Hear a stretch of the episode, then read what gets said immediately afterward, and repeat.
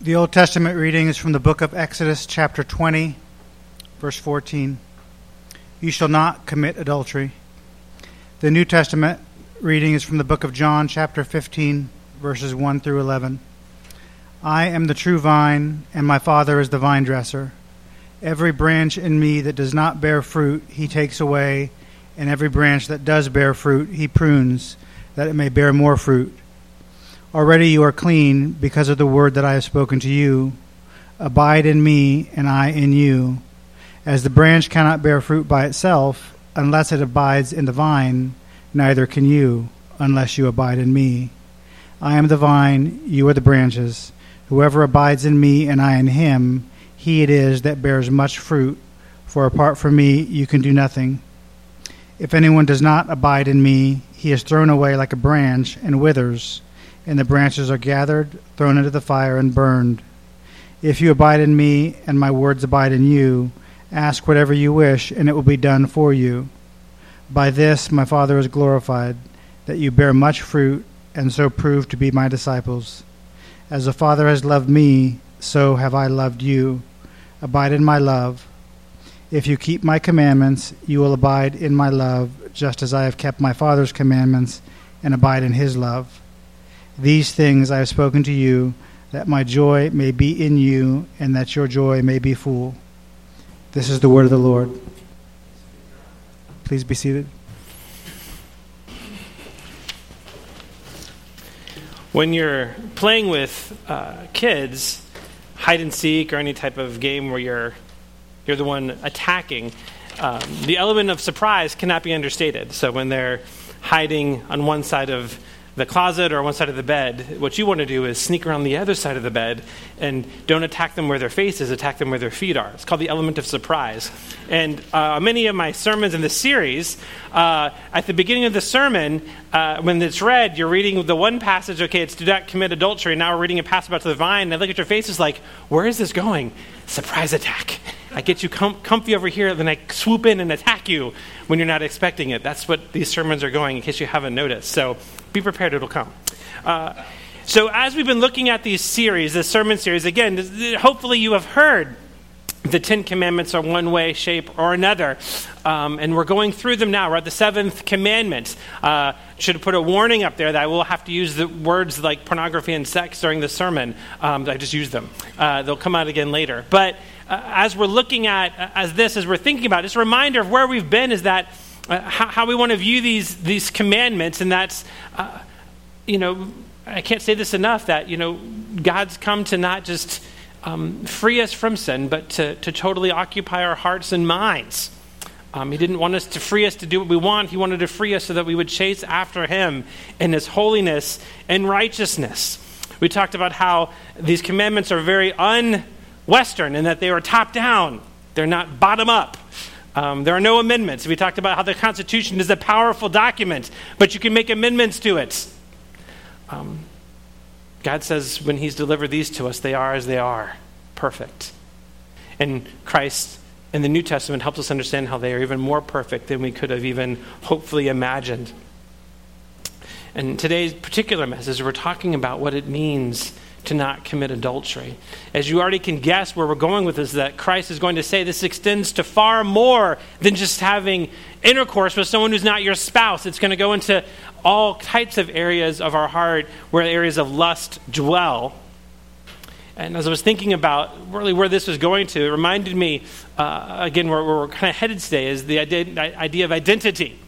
Um, if any of you have ever had your identity stolen, it's very frustrating because people are doing things without your permission using your identity. There was a movie, that was a famous movie in the 50s called um, um, Invasion of the Body Snatchers, where these pods from aliens came down and they would just sit there and then they would take the, the, the identity of the person they were nearest to when these pods sprang open, but they would be these soulless, emotionless copies of these people, and you had to find out who they were.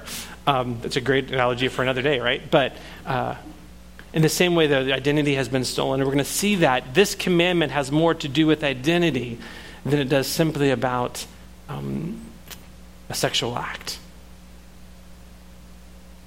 God's people were called to live in a society to one another, but also to live as a chosen people, a light to the nations around them.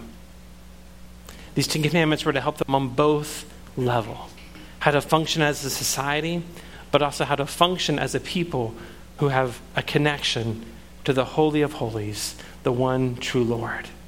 And that's what these commands were always intended to be and still need to be in our hearts today. Dave Ramsey, uh, the, the, the famous money guru guy, his whole thing about getting away from debt and how to do with money, his phrase is live like no one else so you can live like no one else. And I was like, that's a great slogan for these commandments are. God wants you to live like no one else so you can live like no one else. And that's what we're going to look at today. Please pray with me. Heavenly Father, we thank you for your word, and we pray now, Holy Spirit, you would take our hearts. Lord, reveal yourself to them there so that we may know you more dearly. We pray for all the children and the teachers upstairs that you would bless their time as well. We thank you for this day. May you receive all the praise and glory. In the name of your Son, Jesus Christ, we pray. Amen.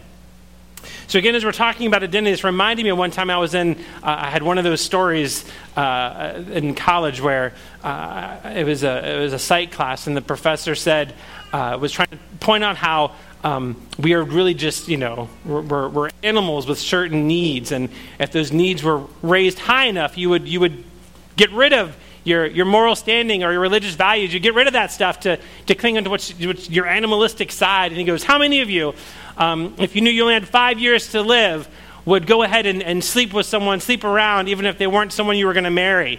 And he goes, How many of you do that? Um, how many of you wouldn't do that? How many of you wouldn't sleep around? And, uh, and I'm, I'm not one of those guys. I'm not, I don't, you know, I, I prefer to, to talk to people one on one, not, you know, not, not make a disturbance in the middle of a class. But I was like, well, he's kind of asking us. So I was in the back, and I was the only one. And I raised my hand. I'm like, great, I'm going to be that guy. And so, me, and he goes, what? You, you're saying you wouldn't sleep around? I'm like, yeah, I'm saying I would. And he goes, come on. And then, because I did that, there were like three or four uh, women in the front who they, they go, they raised their hand. He's like, oh, come on, you're not going to do that. And there's, it was perfect. There was a guy in the front who was, uh, uh, total frat boy, all the stereotypes, just a party animal, crazy dude. And he's like, me too. and, and the professor got so upset that we were saying we would cling to, to, to, this notion of morals that he stepped out of the classroom for a second, kind of yelled in the hall. It was a little bit traumatic for dramatics, but he yelled in the hallway and came back in. But again, what he was saying was your identity um, is more wrapped up in, in, in your primal nature than in these other things. And we were saying, I don't know if that's true. And he didn't like the sound of that. And so when we get to the, the text in Exodus 2014, it's a very simple commandment you shall not commit adultery. Um, and in that particular time, uh, that, that was, there was some, uh, it meant slightly, it, again, just like we look, looked at last week's stuff, is this had slightly different connotation. It was, it was definitely towards the adults, obviously, and they were to model it. Um, there were different understandings of men and women and their, and their roles when it came to this. It was, uh, some cultures permitted uh, men to have uh, multiple wives or concubines. Uh, it even happened in the Old Testament. Um, wives didn't have that. Um, but in essence, it was having uh, intercourse with someone outside of who you were legally allowed to do it in. What when the Israelites are interesting too is that though unlike other societies around them, they gave this uh, the the the the punishment of this was, was in God's hand. Um, they said this was this was a commandment of God, not just of society.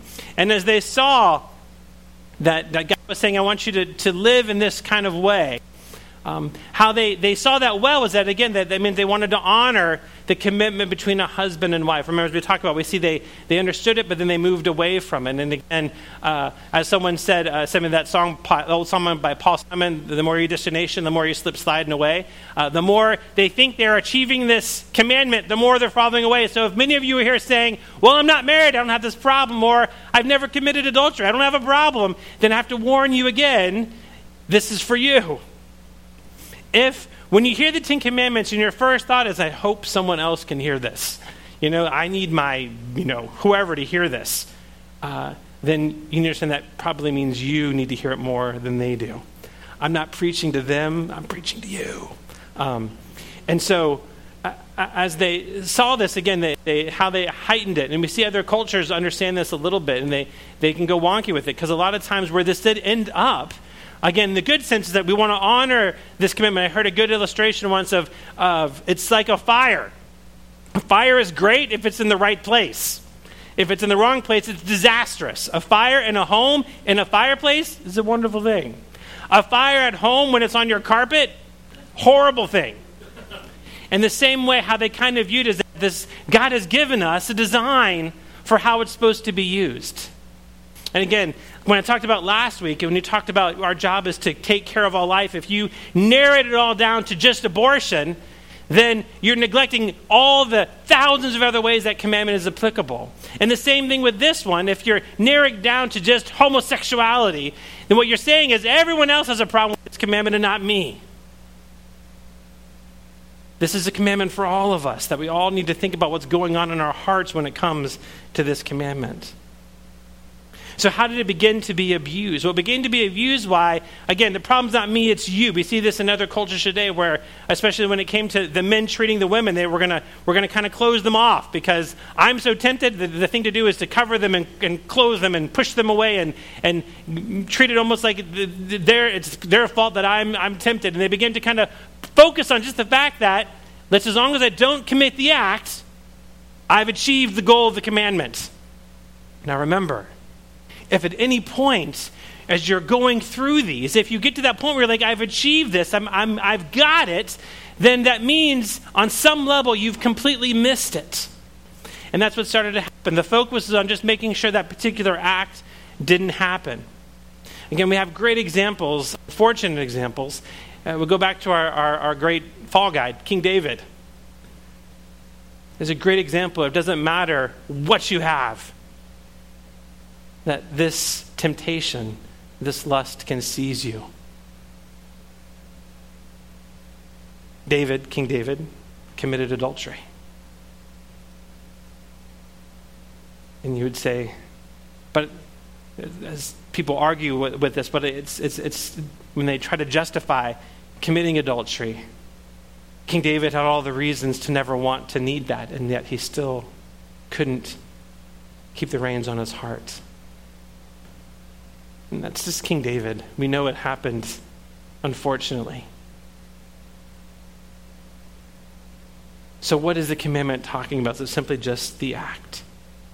See, for many of us, when it comes to adultery, as we said, we'll see, this isn't a leap. When it comes to just desires, lust of the heart, for many of us, the, the advice we're given is just don't do it. And the problem is that's just not enough. That's just not enough. When I, I use a, a, very, it's a very serious matter, but I'll use one more lighthearted illustration. Uh, um, when I was uh, in my teen years and didn't have time to just do all my laundry, I thought ironing a smelly shirt would, would make everyone think it was clean. And uh, while the, the shirt might be straight, the smell, the funk was just as potent. In the same way, just not doing it might look okay on the outside, but the funk is still there. And Jesus says, let's bring the funk. So let's look at how the gospel magnifies this. How does the gospel magnify this? Well, we see just to get there so we're not missing it, so you don't think we're, we're sugarcoating it. Matthew 5 27, 29 says this You have heard it was said, You shall not commit adultery. But I say to you that everyone who looks at a woman with lustful intent has already committed adultery with her in his heart. If your right eye causes you to sin, tear it out and throw it away. For it is better you lose one of your members than of your whole body and be thrown into hell. He goes on after that passage, even liken and talk about how divorce. Um, divorce is even, uh, uh, uh he connects divorce to adultery because now you've divorced someone that you were supposed to be connected to with, and they they get remarried and have someone, they're now having intercourse with someone who wasn't there. You, you're spreading adultery. Again, he's saying it's just a horrible thing. When Paul is talking about, uh, I, I this is, this is a, a, fun talk when I was a student minister. It, it was fun to be adamant with teenagers, um, but it worked with you as well um, not just the teenagers in this room. But Paul was talking about, let's talk about, he's talking about sin and how he fights sin and battles sin. When it comes to the, these passions, when it comes to lust specifically, you know what Paul, what word Paul uses, how we're supposed to engage this? flee. and so we would demonstrate, we would have kids demonstrate what it means to flee. Have you ever had to flee something? It means something is coming at your way, and you realize the best solution is to run. And so Paul says, here's the best solution to this issue run. That's how serious and significant it is. I have three things that this passage, the one in uh, Matthew, talks about this. Three R's. So the first one you might, is that a real word? It's a real word. Um, first problem, it's, it's, it's regnant, um, which means uh, it's, um, that's where we get, kind of sounds like word, we get the word regal from. But we see that the first problem with this commandment, what it's reading, what lust comes from, what Jesus is saying is that it controls you. The first problem I'm talking about is that controls you. The second, so the problem is regnant. Second, the treatment is radical. He's saying that the only solution to this problem is radical. This is where we get the eye thing, gouge it out. And again, the consequences are real. The consequences are real. Just a couple stories on that. Again, the, the statistics on, on, on men and women who are addicted to things on, on the internet to lifestyles is rampant. It's, it's just as high, there's a said it's just as high, if not higher, amongst pastors and churches and elders. It's addictive. There are predators out there who've said it started with just exploring the lustful desires and led to, to predate, being predators and, and, and doing murder. Charles Manson talked about that. Psychologists and social have proven that, that it actually rewires the brain. When I talk about the, how the problem is, is regnant, how it's, it rules your life, there was a, a, a guy uh, I knew who was working at a church and he was addicted. But he thought, this is, this is an isolated issue. It's just, it's just something I struggle with at home when no one's around. But the problem is, it, it was starting to control him and said, I need more hours of your life and he began to lose sleep because he was up from 11 to 2 to 3. And eventually, his, he worked in a church. Eventually, the church leadership called him in and said, You're just not, what's wrong? Like, you're not, you're not all here. And he said, I'm fine. Went on for a few more weeks, and finally, they had to fire him because he was just a zombie during the day, and he finally confessed what his struggle was. Instead of firing him, they sent him to counseling. it controls you. Again, the treatment is radical. Just so you know what Jesus is talking about here, because we already talked about the commandment shall not murder extends to like not bodily harm. So Jesus isn't contradicting himself. What he's saying here is the right eye gouges out again the, the right-handed stuff. You'll see this passage in other places that he's saying what, what he says in essence. What he's saying is whichever part of your life is leading you. It's your right eye, that's the dominant eye, right? Right hand is your dominant hand, the right side is the dominant side. What, what, what Christ is saying, commentators uh, mostly agree on, is that what he's saying is whatever is, is leading you that way, no matter how important it is, you gotta, you gotta get rid of it. No matter how important it is, you've got to get rid of it. And that's, that might be difficult for many of us, especially if you're, you're addicted or the desire the lust is so big. But whatever it is, you, have got to get rid of it. So, so uh, right eye was something they understood. If, if now nomenclature be like, if, if you just, if, if your smartphone is just too powerful for you, then fight the culture and get rid of your smartphone. If going to certain places at certain times is too much for you, then Yes, it might look, make you seem a little odd, but do what you have to do. And Jesus is saying, by saying, throw out, he's saying, it might be really hard to do this. It's going to be difficult. It might mean ending a relationship. I told you, I've mentioned this before, when I do premarital counseling, the first talk I have, I have with them is the Facebook talk. And I said, listen, if you're going to be committing to one another, a great place to start showing your spouse that they're more important than anyone else is to go through Facebook and just defriend all of your past relationships. I don't mean friendships, I mean any, any type of romantic relationship. You just defriend them. Not because they're horrible or because you're judgmental, because they don't need to be a part of your life. So many you can do this here. This is just one small step. In the same way, he's saying you You might have to be radical. It's going to be hard. And then finally, the consequences are real. Because we're talking about identity. Again, once you give in, once these desires take control, they begin to rewrite who you are and what you believe. Because at some point, as we'll see, to give in to these is to move away from something greater. There was a great story about a, I heard a guy about a car. He was a valet um, at, a, at, a, car place. And um, a guy pulled in with a, a, I just put a really fancy car, but he, he pulled in with a, some, some, some super fancy vehicle and walked to the, there was two valets and he goes, listen, or maybe there were three. He goes, listen, who's going to, I got to leave my car with you. This is an expensive car. Who's going to take care of it? And the first guy goes, he goes, he's like, How, what are you going to do? And the first guy was like, listen, I, I, there's a parking space right over there. I'm just gonna I'm just gonna go at one mile an hour and just back it right in. And next guy goes, no, no, no, no. I'm so good. I can I can park your car within a millimeter of any other vehicle, and I promise it'll not get scratched. And then the third guy goes, I'm going to park your car in the empty lot over there. and the guy said, You can take my keys. The idea being what we need to do is totally reorient what we're supposed to do. Again, for so many of us, this commandment, for so many of us, the life we live is how far. The question to get most is, how far can I go before it's too far? Which reveals your heart. Guys, Christ is saying it's not how close can you get without going too far, it's how far away can you go.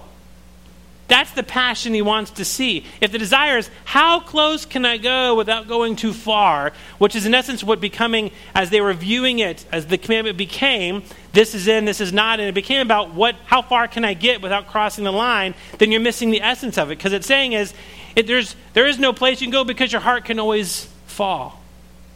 You need to get to the place where your heart is guarded and protected. Meaning, the gospel. See, the problem with the seventh commandment is not willpower. The problem of failing at the seventh commandment is a gospel issue. The gospel is supposed to be bringing something to you that changes and satisfies you so deeply on the inside that the temptation or the dealing with the struggle of temptation is no longer an issue. Meaning this just because you have Jesus doesn't mean you're going to struggle. What I'm saying is, with the gospel, it means you're willing to struggle with temptation and not give in. Because what you have in the gospel is so sweet. So, again, looking at this text in Matthew 5 27 to 30, what, what is the, how do, we, how do we apply this? Again, is that you need to look at purity and chastity. You need to look at holiness. You need to set the bar high. How high? To Christ. That's how high. So it's not about how close, it's about how high. When it talks about changing, this radical treatment, as we heard in that passage that we read in the vine, it's about discipleship, it's about following Christ, and about the consequences if you read at the end, remember at the end of the passage in Matthew, he says, this, this is going to lead you to hell. Well, the only thing that leads you to hell is having faith in something other than Jesus Christ. And what Christ is saying is your identity needs to be wrapped up in Him and not something else. That's the definition. That's what gets you to hell, is having something or someone other than Jesus Christ as your Lord and Savior having something else fulfill you on the inside. Then we get to this passage in John, John 15, 1 through 5, where these famous I am statements, he's saying you need to abide, you need to re- remain in me. The two big things we see in this passage again. So, what is the key? Again, like I said, the, the, the thing we want to point out is that uh, how does the gospel uh, amplify this? What, what the gospel is saying is the problem is not in our heart, the, the solution's in the gospel. The problem is in our heart, the solution is in the gospel. The problem is not in the act, the problem is in the heart. The solution is the gospel. And so we get to this passage in John where he's talking about what this means to be in a new family, what it means to be in a new relationship. In John uh, 15, 1 through 5, is now introducing this theme of the vine. You need to be connected to me. And again, if just saying stop it isn't going to work, the solution is embracing the gospel. And this is where the vine comes in. How does the gospel flow? How does it work? Well, we need to be remain. We need to be connected into Christ. And what he even says about himself in this passage one, that you are the branch. We are an extension. We are connected to Christ in a living way. And secondly, these branches bear fruit, and that fruit is holiness. The way to make the seventh commandment fulfilled in your hearts is to be connected to the vine. So that the vine is bearing fruit in your life, and that fruit is holiness. We must remain, we must abide in him. I think it's a great passage. Apart from him, you can do nothing. So, verse the seventh, the seventh commandment apart from Christ, you are hopeless. Look at verse 6. Verse 6 says, The, the ones that don't produce. If anyone does not abide in me, he is thrown away like a branch and withers, and the branches are gathered, thrown into the fire, and burned. You ever heard of the book uh, Lord of the Flies? There's a passage in Judges 21 25 that basically says, In those days there was no king, and everyone did what was right in their own heart, in their own mind. Everyone did what was right to them. Lord of the Flies, what do you have to take a bunch of like prepubescent boys, throw them on an island, and get rid of all authority? This is what you get craziness. And the same thing, our hearts are the same way. It's Lord of the Flies in there without Christ. If you're disconnected from the vine, that's what it looks like. And if, again, if holiness is what we want to pronounce to the world, if holiness is what we want to be about on the inside, we must be connected to the vine if we want that holiness to grow inside of us. And so, how do we conquer it? How does this change? How do, how do we do this? How do we conquer lust? Well, the way we conquer lust, because again, lust consumes everything, as Jesus said. Jesus said it's not about this one act, it's about lust. How do we conquer it? We don't want to confuse the issue by, by masking the real problem, like that shirt. We conquer lust by letting the gospel conquer you. Verses 7 through 10.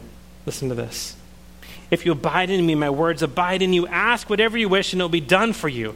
But this my Father is glorified, that you bear much fruit, and so prove to be my disciples. As the Father has loved me, so have I loved you. Abide in my love. If you keep my commandments, you will abide in my love, just as I have kept my Father's commandments and abide in his love. So, these following these commandments have a connection to abiding in Christ, but abiding in Christ is what brings these commandments to fruition. It's through Christ doing it. Christ has done it. We're connected to that vine, and through that connection to Him, that spreads to us. Again, when it comes to following God, this is that word disciple comes from. I've heard so many people, when they're talking about struggles and temptation, they say, I wrestled with it for a while, I wrestled with it for a while, but finally decided this is, this is what I wanted to do. Discipleship, true discipleship means you never stop wrestling. We get the image, and Scripture talks about how you want to finish the race in life running that race across the finish line. A better image of what that looks like would be like if you were fighting someone in the line next to you and you rolled across the finish line wrestling. That's what the gospel is talking about, is that no matter what, the holiness and righteousness of God is what you're pursuing. So even as the temptation, everything else is growing, and everything around you is saying, it's okay to give in here. You're like, no. Oh, that's very difficult. And I really want to do that. I'm not going to because I'm clinging to the commandments, I'm clinging to Christ's, and I'm not going to stop wrestling. That is what God. So when people pray, oh, I pray, I had this temptation regarding this, whatever it was. Um, I prayed about it, wrestled with it, but decided to go ahead and give into it. I've heard it all. That doesn't sound, this is saying is if you abide in him and keep his commandments, ask whatever you wish. So the power from your prayer doesn't come from what you've asked for. The power of the prayer is that you're connected to God, to Christ. And in faith, you're offering a prayer and you're holding on to Him. Isn't that great? How many people struggled, and said, I prayed a lot, nothing happened. But I gave in to what I wanted to do, anyways. Here is saying, Abide, remain in me. Make these commandments a part of your life if they've been a part of His life. Ask whatever you need. And that's what our, our goal is. What we need to do is that the gospel conquer us. It's just not merely avoiding temptation, it's allowing the gospel to obliterate temptation. John Piper says this about temptation darkness comes. In the middle of it, the future looks bleak. The temptation to quit is huge. Don't. You're in good company. You will argue with yourself that there is no way forward, but with God, nothing is impossible. He has more ropes and ladders and tunnels out of pits than you can conceive. Wait, pray without ceasing, and hope. See, if the seventh commandment could fill by you just not doing something, then we'd all have it. But Christ is saying that's not how our hearts work. We need something more than a slogan or a phrase. We need the power of the gospel to take hold of our hearts. And the message we proclaim to the people around us is not, don't do this. The message we proclaim to the people around us is Christ's holiness is far greater than anything the world can offer. Look at verse 11. These things I have spoken to you, that my joy may be in you, and that your joy may be full. This is what it feels like to wrestle and cling to Christ. This is what it feels like to let Him be the Lord, even when it comes to matters of lust. That He's bringing you joy and joy to the full. Again, holiness not, might not feel good. It might feel like sandpaper on your skin, but that's okay. The reward, the fruit you're reaping is holiness, which brings you closer to Jesus Christ.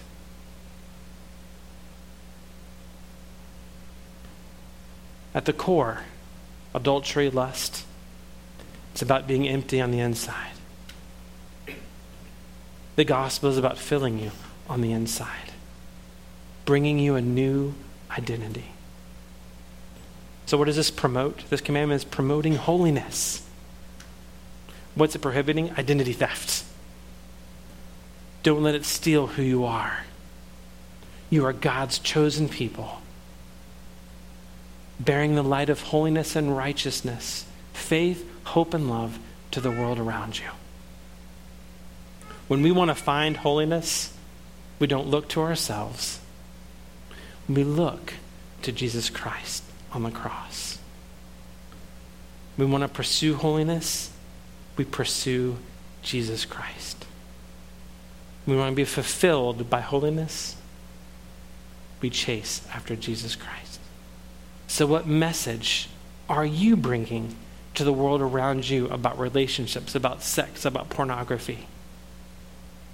Is the message you're bringing pointing them to Jesus Christ and being filled by Him? Or is it pointing to yourself? Point yourselves to Christ. And in so doing, point others to Christ and His holiness. Please pray with me. Heavenly Father, um, we may think we have this all covered, but we don't. Thank you for letting us see that. Lord, help us to see your holiness is so and great, so great and so important that we should be willing to cast aside our own passions and desires, no matter how deep and great they are, to follow you. Lord, Holy Spirit, please do that in our hearts. Help us to be engrafted to you. Help these commandments to rule in our hearts. All to your glory and praise. In the name of your Son, Jesus Christ, we pray. Amen.